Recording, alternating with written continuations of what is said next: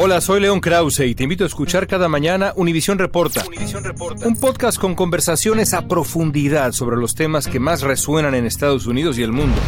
Oye todos los días la voz de especialistas reconocidos y de aquellos que están marcando el curso de la historia actual. Escucha Univisión Reporta en Euforia App o en donde sea que escuches podcasts. Hola, soy Jorge Ramos y a continuación escucharás el podcast del Noticiero Univisión. El programa de noticias de mayor impacto en la comunidad hispana de Estados Unidos. Muy buenas noches. Comenzamos con la guerra en Israel y Gaza. A un mes de su comienzo, tropas israelíes están combatiendo a militantes de Hamas en el corazón mismo de la ciudad de Gaza. Jorge, la incursión militar en Gaza significa que aumentarán los muertos y heridos de ambas partes, especialmente en la franja, donde autoridades palestinas fijan la cifra de más de 10.000 personas muertas. Y hay desde luego muchos dramas personales, como el de un padre israelí que creía muerta a su pequeña hija y hoy le dijeron que podría estar viva entre los rehenes de Hamas. Vilma Tarazona nos muestra las imágenes de los combates de hoy. El ejército de Israel reveló estas imágenes y dijo que sus fuerzas terrestres están luchando ahora en las profundidades de la ciudad de Gaza. Aseguran que están avanzando hacia el cuartel general del grupo terrorista Hamas. Israel dice que destruyó estos túneles del grupo terrorista. A su vez, jamás hizo públicas estas imágenes que no se han verificado independientemente de sus enfrentamientos con el ejército de Israel. Se les vio armados corriendo sobre los escombros. Se observó el lanzamiento de un objeto que no identificaron. Se escucharon varias explosiones.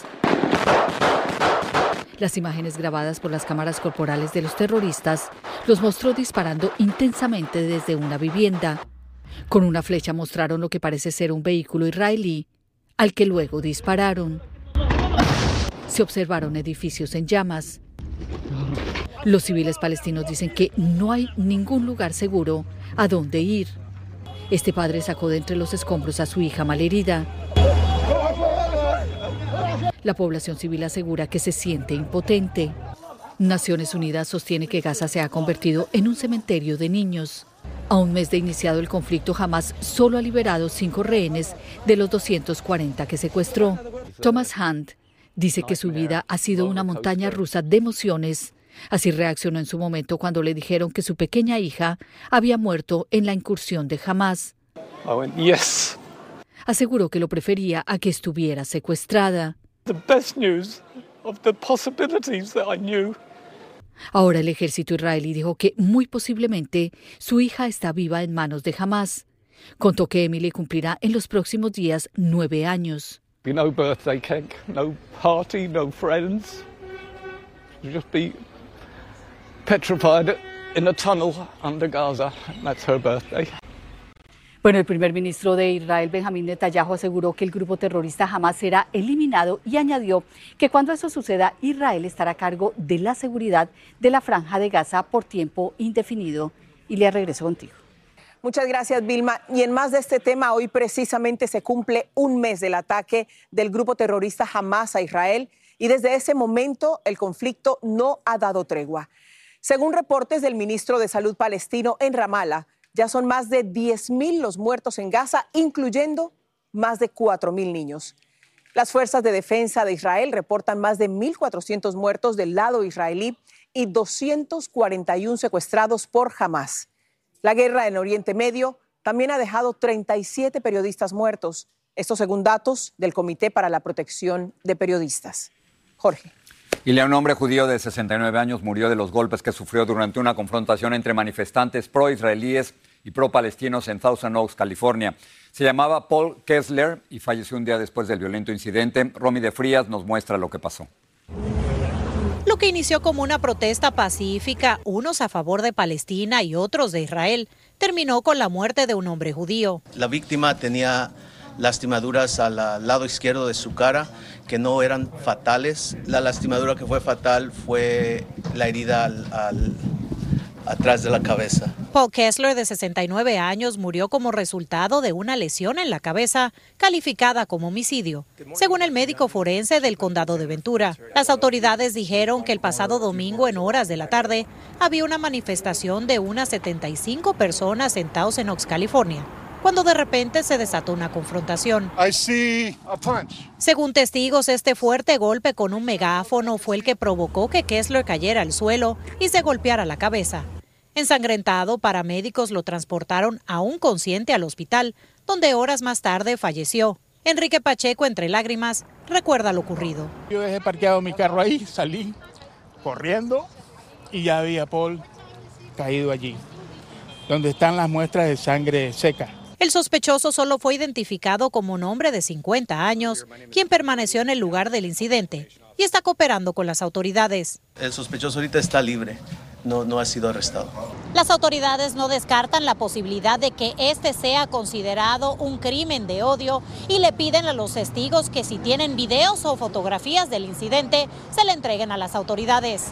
Desde Thousand Oaks, California, Romy de Frías, Univision. La policía del Capitolio arrestó a un hombre con un rifle cerca de los edificios de oficinas del Senado en Washington, D.C. Un agente lo neutralizó disparándole por la espalda con una pistola eléctrica. Los investigadores lo identificaron como Ahmir Labón Merrell, de 22, 21 años, residente de Atlanta, Georgia, quien fue sometido a un examen psiquiátrico. La Corte Suprema escuchó hoy argumentos a favor y en contra de una ley que prohíbe tener armas a personas que han cometido violencia doméstica. En los Estados Unidos, una de cada cuatro mujeres la ha sufrido y también uno de cada diez hombres. Claudio Seda, desde Washington, nos dice cómo podría votar la Corte. Afuera de la Corte Suprema, mujeres víctimas de las armas protestaron. No quieren más muertes. ¿Qué te quitó las armas? Mi vida. Me quitó mi vida. Mi hijo es mi vida. Y es que se escucharon los argumentos sobre una ley de hace 30 años que prohíbe que los acusados de violencia doméstica compren armas de fuego. Mi familia ha sufrido eh, la violencia doméstica y es una historia y las heridas siguen con nosotros. La Corte Suprema parecía estar del lado de ellas y en contra de Sachir Rahimi, un texano acusado de pegarle a su novia y dispararle a un transeúnte. Luego de una orden de protección, una corte le suspendió su licencia de armas. Sin embargo, Rahimi sostiene que la segunda enmienda protege su derecho de tener armas. La segunda enmienda le da a todo ciudadano el derecho de portar armas. Ahora estamos viendo si ese derecho también aplica a personas que son un peligro para la comunidad. La Corte Suprema pareció dispuesta a permitir la prohibición de armas para las personas con órdenes de protección. El presidente de la Corte, el juez John Roberts, le preguntó al abogado de Rahimi, Usted no tiene ninguna duda de que su cliente es una persona peligrosa, ¿no? ¿Qué significa una persona peligrosa? Para empezar, alguien que le dispara a la gente. Solo los jueces Clarence Thomas y Samuel Alito parecían abiertos al argumento de que esta ley pudiera violar la Constitución. Hay que determinar si estas órdenes van a durar para siempre, van a durar dos años, tres años. Si una persona se encontrara que no era en realidad una amenaza, ¿por qué tendrá que pagar el resto de su vida? Activistas dicen que este caso es clave en la lucha por los derechos de las víctimas de violencia doméstica. Según el FBI, la ley ha bloqueado el intento de comprar armas de 77 mil abusadores, lo que ha salvado la vida de miles de mujeres. En Washington, Claudio Seda, Univision. La madre de uno de los 19 alumnos asesinados por un pistolero en la masacre de la primaria Rob de Ubalde aspira a convertirse en alcaldesa de esa ciudad. Se trata de Kimberly Mata Rubio, madre de Lexi Rubio, quien dice que su candidatura responde en parte a su búsqueda de justicia para su hija y las demás víctimas de esta masacre. Lidia Terrazas habló con ella. La contienda electoral para el nuevo alcalde o alcaldesa de Ubalde podría ser histórica. Kimberly Mata Rubio, la madre de Lexi Rubio, una de las víctimas del tiroteo en la escuela primaria Rob, busca gobernar el próximo año la ciudad donde habitan más de 15 mil personas. I'm never going to stop. I'm going to always be fighting for accountability and transparency for change in Lexi's name. Rubio, de 34 años, quien se ha convertido en una reconocida activista, se enfrenta a Cody Smith, exalcalde de Ubalde, y a Verónica Martínez, quien ejerce como maestra en el Distrito Escolar Independiente de Ubalde, cuya plataforma se basa en que la comunidad está dividida. Tenemos que escuchar, tenemos que hablar y nos tenemos que poner juntos para hacer el cambio. ¿Se identifica usted con Kimberly Rubio de alguna manera? Las dos, pues sí, claro que sí, las dos somos aquí de Uvalde, las dos somos mamás, ¿verdad? Y lo que pasó afectó a todos. Los tres candidatos se dieron cita en el Centro Cívico, lugar que fue escenario de angustia el pasado 24 de mayo del 2022. Aquí llegaron partidarios de la mamá de Lexi desde ciudades aledañas como San Antonio. Lo primero es hacer un cambio para la seguridad de la gente aquí en la escuela. Kim, siendo alcaldesa, sería la primera mujer en toda la historia de Uvalde de ser elegida de esa posición, pero también sería la primera mujer latina de tener esa posición. Un apoyo que esta joven madre notó desde que salió a las calles como parte de su campaña. A lot of people told me that, you know, they were proud of me for running, that they also want to see a change and just seeing the momentum about coming and registering to vote and voting that process, I'm excited for the people of Uvalde. Las urnas cierran a las 7 de la noche, por lo que Kimberly Mata Rubio esperará a las afueras del periódico Uvalde Letter News, donde se darán a conocer los resultados en tiempo real. Pero asegura que aunque no resulte vencedora, su lucha no termina aquí. Desde Uvalde, Texas, Lidia Terrazas, Univisión. Gracias por seguir con nosotros en el podcast del Noticiero Univisión. Fiscal especial que investiga a Hunter Biden le dijo hoy al Congreso que en ningún momento el Departamento de Justicia ha bloqueado sus, sus, investigaciones. David Weiss testificó ante la Comisión Judicial de la Cámara de Representantes sobre su investigación del hijo del presidente Biden. Es la primera vez que un fiscal especial declara en el Congreso mientras aún investiga a un sospechoso de delitos. A lo largo y ancho de los Estados Unidos hoy se celebran elecciones locales y estatales. Los comicios más importantes tienen lugar en Virginia y Ohio porque serán un termómetro de lo que podría pasar dentro de un año en las elecciones generales de donde saldrá, por supuesto, el próximo presidente de este país. Pedro Rojas está en Miami Beach, Florida, y nos informa.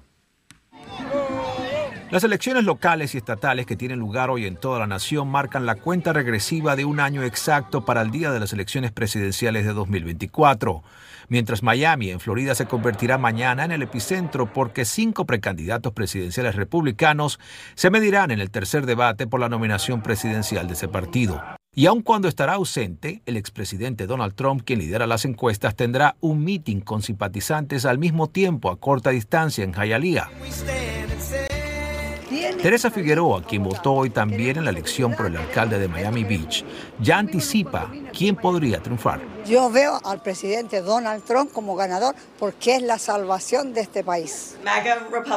Representantes de la campaña de reelección del presidente Joe Biden y la vicepresidenta Kamala Harris también llegaron a Miami a denunciar a los candidatos republicanos que, según ellos, están poniendo en riesgo la democracia y eliminando libertades a las minorías.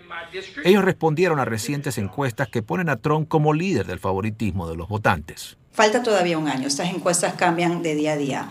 Eh, si tú ves a la política, eso es típico. Florida va a votar rojo. El vocero del Partido Republicano, Jaime Flores, asegura que las debilidades de Biden son favorables. El presidente Biden y su administración de poco más de dos años ha sido un verdadero rosario de desastre. Y es que a un año de las elecciones presidenciales ya poco a poco se calienta el clima político en el país y los votantes están buscando sus mejores alternativas. Analistas políticos tienen sus reservas. Tenemos un país extraordinariamente polarizado. Tenemos dos candidatos a presidente muy controversiales. Nikki Haley y el gobernador de Florida, Ron DeSantis, se perfilan como los máximos contendientes del debate en Miami. Pero la verdadera prueba será cuando se enfrenten con Trump. En Miami Beach, Florida, Pedro Rojas, Univisión. El expresidente Donald Trump, quien hasta ahora lidera las encuestas republicanas, se sentó con Enrique Acevedo, presentador de N, para una entrevista exclusiva de Televisa Univisión desde su residencia en Maralago. La cita es este jueves a las 10 de la noche, 9 en el centro, por Univisión, Unimás y VIX. En otras noticias, un jurado declaró culpable de negligencia al capitán de un barco de buceo por el fatal incendio de la embarcación que causó la muerte de 34 personas en septiembre de 2019 en California. Los fiscales dijeron que Jerry Neil Boylan fue el primero en escapar de las llamas y uno de los cinco sobrevivientes de esta tragedia. En derecho marítimo, este cargo se conoce como homicidio de marinero. Boylan enfrenta hasta 10 años de cárcel. Autoridades en Massachusetts publicaron hoy fotos de Kevin Canguet, de 40 años, a quien buscan por el asesinato de una enfermera. Su cuerpo fue encontrado en un auto en el aeropuerto internacional Logan de Boston. La policía dice que ambos se conocían y que Canguet viajó de Boston a Kenia, por lo que trabajan con las autoridades de ese país para localizarlo. En Seattle, la policía arrestó a un hombre de 31 años sospechoso de provocar un choque mortal. Su vehículo chocó contra un autobús que a su vez se estrelló contra un edificio, causándole la muerte a una mujer de 28 años que estaba en la acera.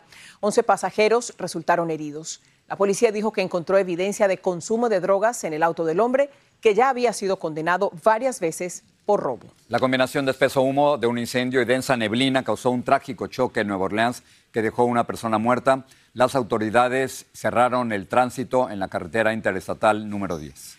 En California, las autoridades arrestaron a Luis Gustavo Arroyo López, de 23 años, sospechoso de decapitar a su propia abuela.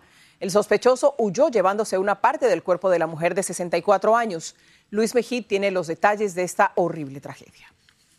Se llama Luis Gustavo Arroyo López, tiene 23 años y hoy compareció en la corte por un crimen escalofriante. La fiscalía dice que el jueves, en esta casa de Santa Rosa, California, Arroyo López asesinó a su abuela cortándole la cabeza. Los vecinos no lo pueden olvidar. Escuché unos gritos de una persona que estaba pidiendo ayuda. Gritaba que mi hermana está muerta, mi hermana no tiene cabeza. Eh, y yo pensé, oh my God, ¿qué, es esto? ¿Qué, ¿Qué, persona puede hacer esta cosa, no? La víctima fue identificada como Elvia López Arroyo, de 64 años, originaria de Michoacán, abuela del sospechoso y quien se había hecho cargo de su nieto desde que éste salió de prisión por asalto con un arma mortal. Es una cosa muy, muy, muy espantosa. No sé en qué, en qué cabeza cabe de una persona siendo familiar hacer esto con su abuelita. Cuando la policía llegó a la casa, el sospechoso no estaba, tampoco la cabeza de la mujer.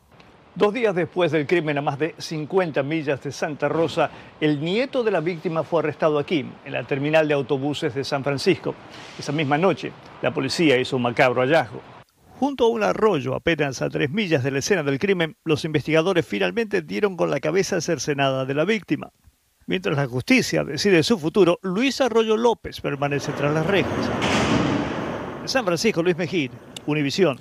En Chile están investigando la causa de un trágico incendio en un campamento de inmigrantes en Coronel, esto que era en el sur del país, que dejó 14 muertos, la mayoría venezolanos. Una versión inicial indica que la causa del incendio pudo haber sido el recalentamiento de una estufa.